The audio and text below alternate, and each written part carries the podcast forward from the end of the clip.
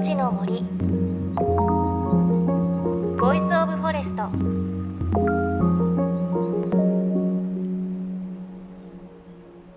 おはようございます。高橋万里恵です。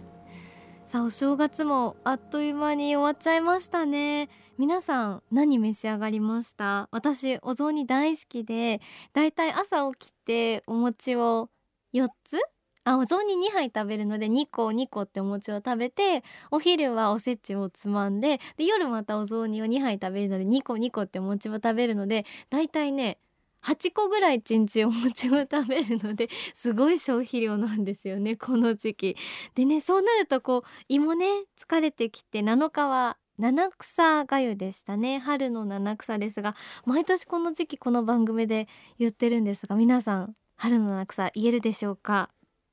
えー、セリナズナ五行箱べら仏の座鈴名鈴代。いやもうね言えて当たり前なんですけどなんか言えた時のスッキリ感があるんですよね。さあ皆さん胃なんか疲れてないでしょうか？大丈夫でしょうか？さあ JFN38 曲を結んでお送りします。命の森 Voice of Forest。この番組は鎮守の森のプロジェクトをはじめ全国に広がる植林活動や自然保護の取り組みにスポットを当てるプログラムです。各分野の森の賢人たちの声に耳を傾け森と共存する生き方を考えていきます。さて水中写真家中村郁夫さんのインタビュー年末からお届けしてきましたが今週でラストとなります。中村さんが去年発表した写真集遥かなるグルクン。40年にわたり沖縄に通い地元でグルクンと呼ばれる魚とそれを取る漁師ウミンチュの生活をカラーではなくあえてモノクロの写真に収めてきた一冊です。カラーだと沖縄の青い海と空鮮やかな風景にどうしても目を奪われてしまうのでウミンチュたちの営みを伝える方法としてモノクロを選んだという中村さん。それはそこまでして伝えたいことがあるからなんです。その最初にカラーで撮影したのが40年前ということで、はい、なぜこの沖縄の伝統の漁を撮影しようと思われたんですか、はい、あの沖縄の方たちに最も愛されている魚っていうのが高砂っていう魚で方言でグルクンって言われるんです。えー、でグルクンは海の中では青い姿で群れで泳ぎます。一部黄色い線が入ってるけど、はい、とっても美しい色なんです。これ沖縄の海のように美しいということで、うん、沖縄が1972年に本土に復帰になりますと同時にグルクンっていう魚も沖縄の県の魚に認定されるんですよ。そしてグルクンっていうのはとにかく刺身よし煮てもよし唐揚げがよしで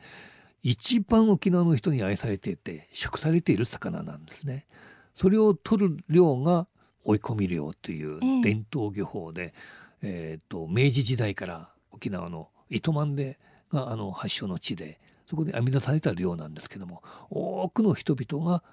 漁師たちが必要としたみんな潜って網を張らなくちゃいけない。ええ、なぜかというと巻き網船とか底引きで取りゃいいじゃないかと思ったら大間違いでそのグルクンっていう魚はサンゴ礁に沿って一緒に群れで泳ぐので網が全部引っかかっちゃうんですよ。サンゴに？そうですね網が破けちゃう、えー、そこからみんな魚が逃げちゃうのでまず魚を見つけ群れを見つけて飛び込んで自分らで網を張るしかないんです。でグルクンのいるところとは結構流れが速いんです。魚はそういうところを好むんです。と同時にサメも来るわけですよ。非常に魚群のあの乱舞しているところっていうのは危険な海域なんですね。でそこに30メートル40メートルも素潜りで潜って漁をやってるわけですよね。それがアギヤっていう漁追い込み漁のことをアギヤっていうんだけどもアギンするっていうんです魚を上に追い上げることをアギンっていうんですね。これでアギンっていうことを何度も言ってるうちにアギヤってなったんじゃないかと思います。だからアギヤ漁っていうのはあの沖縄の糸満から発祥の地で船団一つの船団が560人もの人手が必要だったんです。それでいろんな島々に受け継がれていくんですね。で今は宮古島の隣の伊良部島に、えー、わずか10人切っちゃいましたけども細々とやってる船団が残ってるだけなんです。やがて数年後には消えちゃう運命にもあるということで今すぐこのグルクンを萩谷の漁師たちのねドラマをまとめて写真集に出さないと若者が何人でもいいから後継者となってくれればいいなという思いも込めて出した本なんですね。でないともうグルクンが食べられなくなっちゃう沖縄の方たちが。そうですあだからやっぱ今もその量をしないと取れないんですねグルクンは。釣りでも取れるけどもわずかでしょ釣りっていうのはね。え糸満が発祥っておっしゃってたんですけど、はい、もう糸満はじゃやってる方いらっしゃらないんですか？実はね糸満からがあの編み出された量だけども根こそぎ取ってしまうんですよ袋網の中に魚を追い込んで、えー、グルクンだけじゃなくていろんな魚も追い込んで全部取っちゃうんですよ。それで糸満では漁ができなくなっちゃうの彼らが。それで東南アジアとかにねサバニを積んでで母船に10艘ぐらいのサバニを積んでシンガポールだとかそういう東南アジア方面に漁に行っててそこで糸満という名前が知れ世界に知れ渡っていくんです。すごい漁師の集団がいるぜってことで。えシンガポールとかで漁をやってたその漁をやってたんですね、ええ、でシンガポールから18歳でお嫁さんに来た両親が連れてきたおおばあもいますよ今おばあだけども。亡くなっちゃったけどもね。うん、え郁夫さんがその初めてその漁を見た時ってどんな印象を受けられたんですか、まずこう4 5 0人でドーッと沖合行くじゃないですか、はいはい、それでパパーッと飛び込むのね数人飛び込んで延々と泳いで魚群を探してるんですよ。あ泳いで泳いで探すんです。うわこの潮の流れの速いところ潮に逆らってよく泳ぐなと思ってそれ裸足ですよ。でミーカガンをつけて眼鏡ですね木彫りの、木彫りの眼鏡をつけて、延々と泳いでるんですよ。でシュノーケルもなくプーって息吸いながらまた顔つけて。それで魚を見つけてパッと手上げると組合長と漁労長がダーッと船を走らしてあっという間に潮の流れを計算にしてで海底のサンゴ礁がどうなってるかともう100から1,000ぐらいの数のポイント全部分かってるらしいです地形まで。だからこの潮だったらで今日は旧暦の何月何日だから潮はこう動くとか全部分かってるんです。だから今の時間計算して風も計算してパッとまず潮を受けるように袋網を張っちゃうのね。でそのためにわーってみんな潜ります。でサンゴとか岩に底の方を縛るわけですよ。簡単にほどけるように縛ってるね。それで袋網がもうこう描いて潮を受けてこう描くわけですよ。はい、そうすると今度そこにあの魚を導く袖網っていうのをサンゴ礁に1枚沖合の方に1枚要するに扇を広げた格好の扇の付け根のところに袋網があるんです、ええ、数百メートルも渡って張るわけです連結して。それで昔は何キロも沖合からみんな潜って追い込んできた袖網に。人の力で。そうですそうです。それで潜ったり上がったり潜ってあげたりしながら追い込んできて。それで袋網にグル君がドッと入ると袖網をパパーッと外して袋網をすぐ結んでそれで袋状にして揚げていくんですよね。それがもう目にも止まらぬ速さでもうそれが美しいのなんの。それこそ子供の実際ぐらいから鍛えられてきた海人たちなんですよ。で貧しくて農家の子供はみんな売られてきてんですよ。親元から離れてねそういう子供たちがね今のグルクンを取って沖縄の県民の方たちが喜んでね食卓で食べてるってことはほとんどの人が知らない。そうだからそういう歴史的背景の上に、うん、そのグルクンの量があって水産の歴史があってってことなんですね。そうなるとカラーじゃないでしょうやっぱり。そうで多分カラーだったら綺麗な海だなって思っちゃいますよね。イメージがそっちに行っちゃいますから。な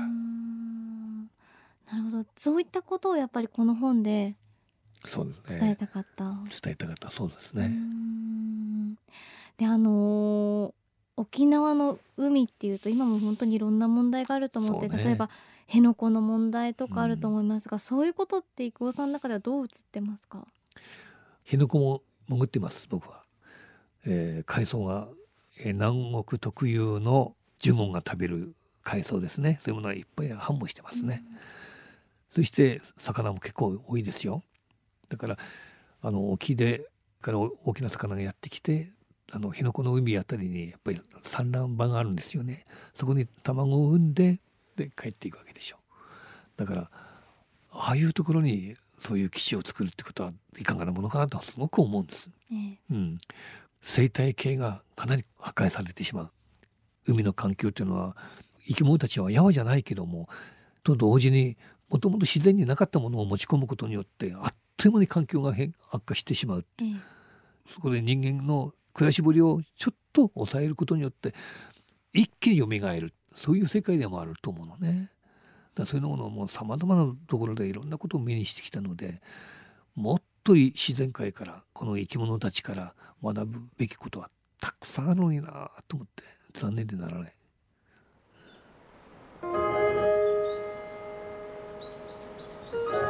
命の森 Voice of Forest。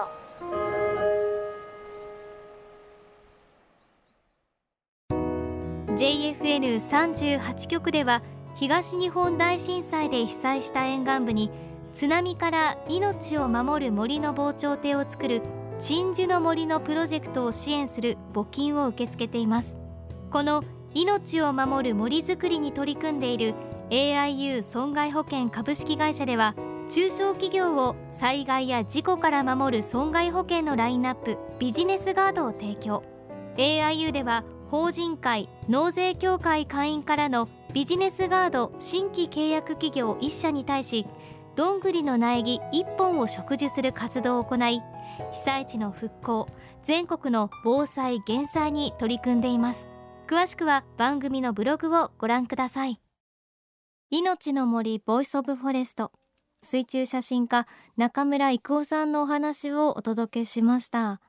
今朝はナショナルジオグラフィックから出されている IKKO さんの写真集遥かなるグルクンについてお伝えしましたがねグルクンっていうと沖縄に旅行に行かれてまあ、居酒屋さんとか行ったらきっと皆さん召し上がる私も食べているんですが結構こう当たり前にあるので簡単に取れると言い方は変ですけれどそんなに歴史がある漁だっていうのはまず初めて知りましたよね。延々とあの船で行くけどもちろん泳いで魚を探してでそこに網を張ってまた人の、ね、手で追い込むというそういう歴史もあるということで。その漁師の方たちが素潜りで30メートル40メートル潜っている姿っていうのはうわ本当に圧巻だなっていう感じがします。であの沖縄の海すごく綺麗なので私本当に写真集見た時にえなんでモノクロなのかなって思ったんですが確かに海が綺麗だから海に目いっちゃいますよね。この写真集で見ると本当にこう袋網に魚がたくさん入っているのを下から写していてそれがすごく綺麗なんですよね。ただそこには本当にねちょっと最後の方に高さんおっしゃってましたが10歳ぐらいから貧しくて親元から離れて鍛えられた漁師の人たちもいるということで確かにそういった背景を聞くとカラー写真ではなくてモノクロ写真なんだなというふうに納得がいくなというふうに思いました。であの中村郁夫さんなんですが福島県の裏磐梯にある五色沼も撮影をされていて春夏は潜って撮影をされていて今度は本当にこの冬に凍った五色沼の撮影をされるということをおっしゃっていました。楽しみですねって言ったらちょっと怖いですということもおっしゃっていてあまだまだ本当にね70を過ぎているんですがチャレンジし続けているんだなという感じがして新しい写真集もすごく楽しみだなという感じがしました。ぜひ遥かなるグルクン皆さん手に取ってみてください。また番組ではあなたの身近な森についてもメッセージをお待ちしています。メッセージは番組ウェブサイトからお寄せください。命の森 Voice of Forest。お相手は高橋万里恵でした。命の森ボイスオブフォレスト。